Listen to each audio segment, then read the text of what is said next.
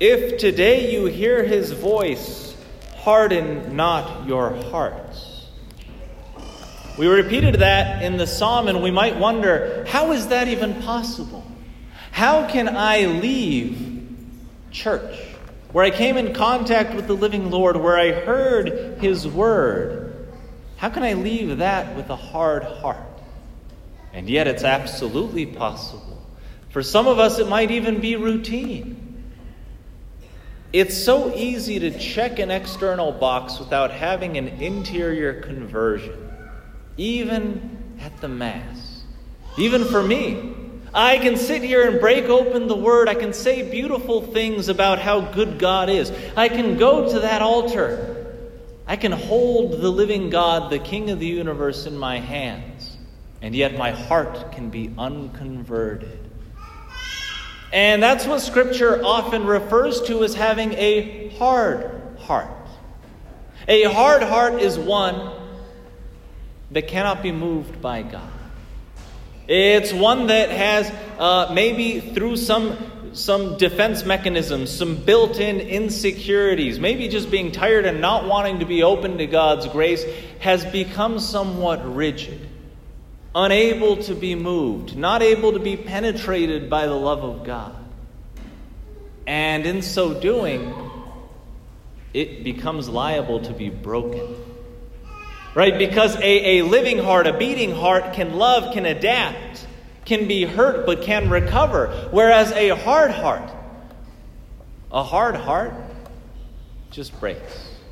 And so we don't want to ever uh, uh, give that heart to anybody, much less to the Lord, because we're scared that it's going to break, that He's not going to take good care of it. And so, how can we approach the Lord with a different kind of heart? With one that is not hard and lifeless, rigid and set in its ways, convinced of its own goodness and not allowing God the space for conversion? And how do we instead have that living, beating, loving heart that God can work with, that God can do something incredible with? Well, it takes faith. Right? What is it that, that softens our hearts toward one another? It's faith. Right? It is my belief in your goodness that allows me to trust you. When I want to build a relationship with you, what I need desperately is faith to be able to take you at your word. I mean, I would have zero relationships if I didn't have some kind of natural level of faith toward the people in my life. If I asked you, How are you doing? you said good, and I said, I doubt it, show me proof. We wouldn't be well on our way to a relationship. If anytime I meet someone new, I say, Hey, what's your name? And they say, Mike. And I say, Give me proof of that. I need to see your birth certificate. Well, I'm, I'm looking for some kind of an external proof right off the bat instead of taking something on faith and allowing my certainty to grow alongside that faith. Well, that's how we have to treat the eternal truths of our Lord as well. Our heart is never going to soften toward Him until we start believing in Him. Believing in Him in the sense of believing in His goodness and the fact that He's not out to get me. Instead, He, he, he has as His purpose my own flourishing, my sanctification, my eternal glory is what He wants. And so I might be able to trust Him just a little bit more and a little bit more. But of course, we might still say, all right, fine, so I need to have more faith. How, though? How can I have that, that heart softening agent of faith poured into me. How can I have more of it? Well, we get a hint in today's gospel. You see, the apostles, it's beautiful. They are in the same boat as we are so often. We might think, ah, oh, prayer is so hard, I don't know how to do it. I'm probably the only person in history that struggled with that. And then we read that the apostles themselves said to Jesus, Teach us how to pray. We might think, Oh, I'm the only one who's ever struggled with faith. It seems like everybody else here gets it, but for me, I have these doubts. I don't understand a lot of it. I find it difficult to trust God.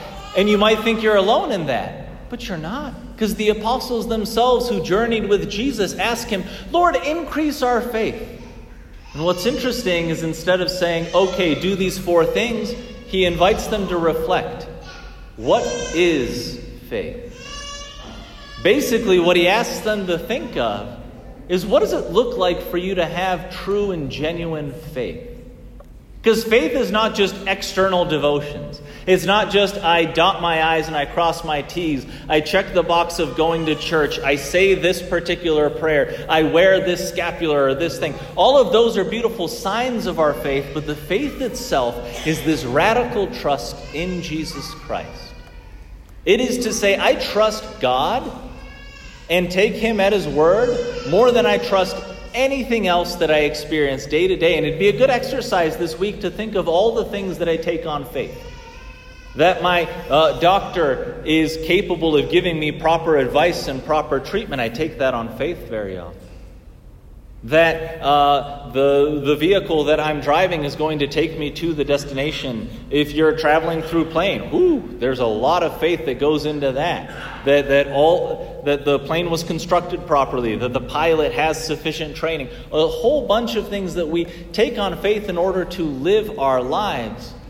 And we might ask our Lord whether we have that kind of a radical faith in Him. That even those aspects of the faith that are a little cloudy, a little murky for us, that we can say, God, I trust you with this. I don't get it completely, but I'm going to try to understand it more. And in the meantime, I'm going to take you at your word on it. So we can ask ourselves, do I have that radical trust in the Lord that says, yeah, I, I trust you more than anything else, more than anyone else? But we still haven't answered. How do we grow in our faith? Well, here, perhaps the most beautiful hint the Lord gives us is in his illustration that follows that line about how if you have the faith the size of a mustard seed, you would say to this mulberry tree, Be uprooted and planted in the sea, and it would obey you. To have that, that bold confidence in the Lord, to be able to make bold prayers. After that, his illustration shows us actually where we find our faith. He says, Who among you would say to your servant who has just come in from plowing or tending sheep in the field, Come here immediately and take your place at table? Would he not rather say to him, Prepare something for me to eat? Put on your apron and wait on me while I eat and drink? You may eat and drink when I am finished. And here the Lord makes a couple points. First, he's saying, where do we come off demanding things of God who has already given all to us? But it goes deeper than that. Because once we get that, once we realize how things work, that, that God is God and we are not, and that where we are often presumptuous toward the Lord and expect things from Him as if He were meant to be our servant, we realize, no, no, no, actually, He's already given everything to us. And so I should come to Him with awe and gratitude rather than making demands. This God, who is not absolutely speaking my servant, has decided to serve me. Because what does He say to all of you? He says, You've had a tough week. You've worked a lot.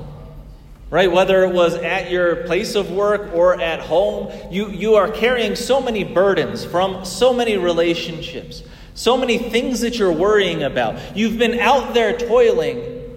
Come here and let me wait on you. Right? The most beautiful thing is we treat Mass so often as this obligation, as this thing that, oh, I have to do on top of everything else, when really it's the place where I get to rest from my toil and I get to receive the Lord. He comes to me and he says, No, no, no, no. Here I serve you. I give you my very food, or I give you my very flesh as food. I, I give you my word so that you can hear a word of encouragement in it every single week. I give you my very body and my very blood. I give you access to this sacrifice. I give you my blessing at the end. And we're here to receive. And in receiving, that's where our faith grows. Our faith grows by being exercised, and it's exercised in the most beautiful way here at the Mass. And here at the Mass, we very often we think we're not getting anything out of it. If maybe we were distracted, or if it was this priest or that priest, or this deacon or that deacon, or if uh, the music was this way, or the temperature in the church was uh, not to my liking, or if I happened to be sitting by somebody who was distracting me the whole time, whatever the case may be, realize that all of those things, they're important. I don't want to neglect them. But they're not as important as the fact that at every Mass you get to offer God the gift of your presence. The gift of being able to say to Him, Lord, I'm a mess, but I'm your mess, and I'm here. If you have to swat away distractions for the entire hour of the Mass, if the entire time you're just saying, oh, Lord, I want to be thinking about you, but my kid's going crazy right now, and those people in that pew, they're making me think of something else, and and your mind is just constantly being torn in this direction and that direction, but your heart is longing for God, that was a successful Mass. Because Mass is not just about all the externals, it's about your gift of presence, your offering of yourself. And some days that self is capable of being totally zoned in, and other days that self can barely string together three minutes of listening. But if you're sincerely striving, and you make that offering of yourself to God who offers himself to you, it's working. And your faith is able to increase and grow within you. And then what happens is that faith grows into love because you're receiving the very Spirit of God. At every single Mass, you have the opportunity to receive the Spirit of God, but it's up to you to be receptive to that Spirit. As I mentioned, all the externals, they can be going crazy. There could be chaos all around, and you still receive that spirit of peace because you have made an offering of yourself and you're able to receive the offering of God. And what does that spirit do for us? Well, St. Paul, in his wonderful second letter to Timothy, he writes to his son in the faith, Timothy, in these words of a mentor to his mentee, of a father to his son where he says, My beloved, I remind you to stir into flame the gift of God that you have through the imposition of my hands. Stir into flame the gift of God that you have received. Now, Timothy received the Spirit of God. Who here has also received the Spirit of God? He has. Who else? Every single one of you, if you were baptized, you received the Spirit of God. If you've ever been at a Mass and received a blessing, you have potentially received the Spirit of God. In your baptism, your confirmation, anytime that you receive anointing of the sick, there's also an imposition of hands. It's not just for the apostles and these famous figures in Scripture, it's for every single one of you. You've received the Spirit of God, now how to stir it into flame. That gift of God. Well, it's by being aware of it, by trusting it, by saying, you know what, my faith tells me that God is with me right now. My faith tells me that God gave me an irrevocable gift of Himself, of His Spirit at my baptism. How do I live out of that? How do I trust that in the difficult moments? When we're aware of it, we're able to call upon that Spirit of God. And it's at every Mass that we become aware of it anew, that we're able to realize, wait, I'm filled with God and I can go out and live a little bit differently because of that. So, what does that spirit look like? St. Paul continues For God did not give us a spirit of cowardice, but rather of power and love and self control power and love and self control. It's interesting that those three are put together as the effects of the one same Spirit of God. That means there must be some connection among them, and indeed there is. Because there is no force more powerful on God's green earth, and in fact in the whole universe, as love.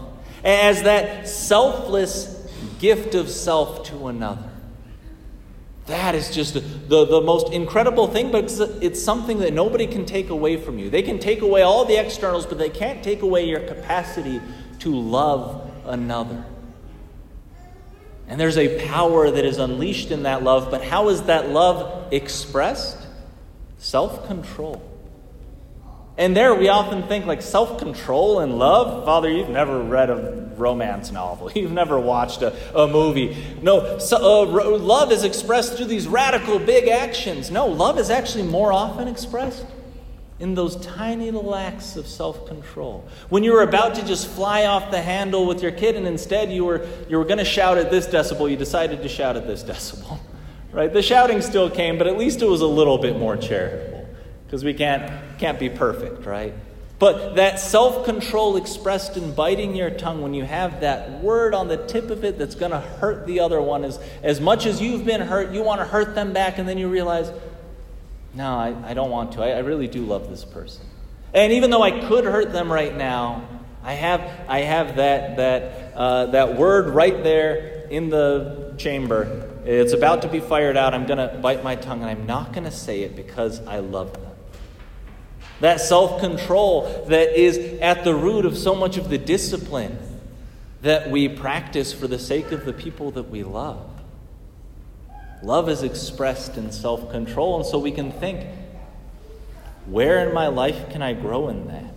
How, how can I control some of uh, those impulses that I know hurt the people in my life? How can I control some of those impulses that hurt my relationship with God? How can I express my love for Him and have this true power by having power over my own self? By not being ruled by my passions, but having a certain level of control. How can I love the Lord and others that way? Well, it's rooted in faith. In that faith that is increased at every Mass, that faith that says the very Spirit of God is in you and makes you capable of great things, even great acts of self control. So, weekly Mass. It's so beautiful to see you all here week in and week out. And I pray that it can be not just a box that we check, but something that changes something within us every single week. That changes our hardened hearts into soft hearts capable of being enlivened by the love of God. So that's weekly. But what can we do daily? Well, I'm glad you asked. Because in the first reading, we read the beautiful, but maybe a little confusing words of the prophet Habakkuk. He said, How long, O Lord? I cry for help, but you do not listen. I cry out to you violence, but you do not intervene. Why do you let me see ruin? Why must I look at misery? We read that and we think, Oh my, he's, he's kind of letting God have it. I don't think you're allowed to talk to God that way. Right? Because you realize that God owes you nothing, so how can you be talking to him that way? How can he be talking to God that way?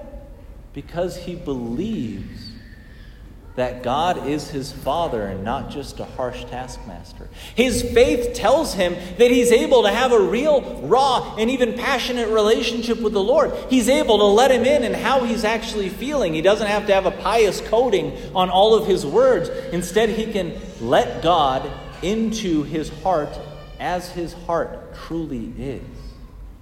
And that's how we daily grow in faith. By expressing that faith and saying, God, I trust that I can talk to you exactly as I'm feeling. I can tell you, I don't have to just have the pious prayers that someone else wrote. Those are beautiful and those can stir my soul, but sometimes I just need to have a little venting session with God Almighty. And I need to tell him all of that hot gossip that I want to tell to everybody else, but I realize, nope, nope, nope, that's not the right place for it. I'm going to talk to God about how this person aggravates me, about how this person and this and that and this other thing. And you know what? If you release all of that in your prayer, you end up deepening your faith. You don't have to go and spread it everywhere else because you've already told the most important person. So this week we grow in our faith. How? By having that daily, honest, and raw prayer. By having that check in every single day with the Lord. What is the state of my heart today? Is it hardened to you and to other people, or are you softening it through this relationship? Are you making it a living heart? The only way that it gets life in it is if it is in contact with the Lord of all life through daily prayer. And then, if we prepare ourselves for that weekly Mass so that we can make an offering of ourselves to God Almighty, then that faith is uh, not only deepened and not only does it grow, but then it flowers and blossoms into love. That love of which we are capable by the Spirit of God. That spirit of power and of love and of self control. That self control that shows those in our lives that we love them and their needs more than us and our passing desires, and that love that will ultimately transform us into what God made us to be, saints forever in heaven.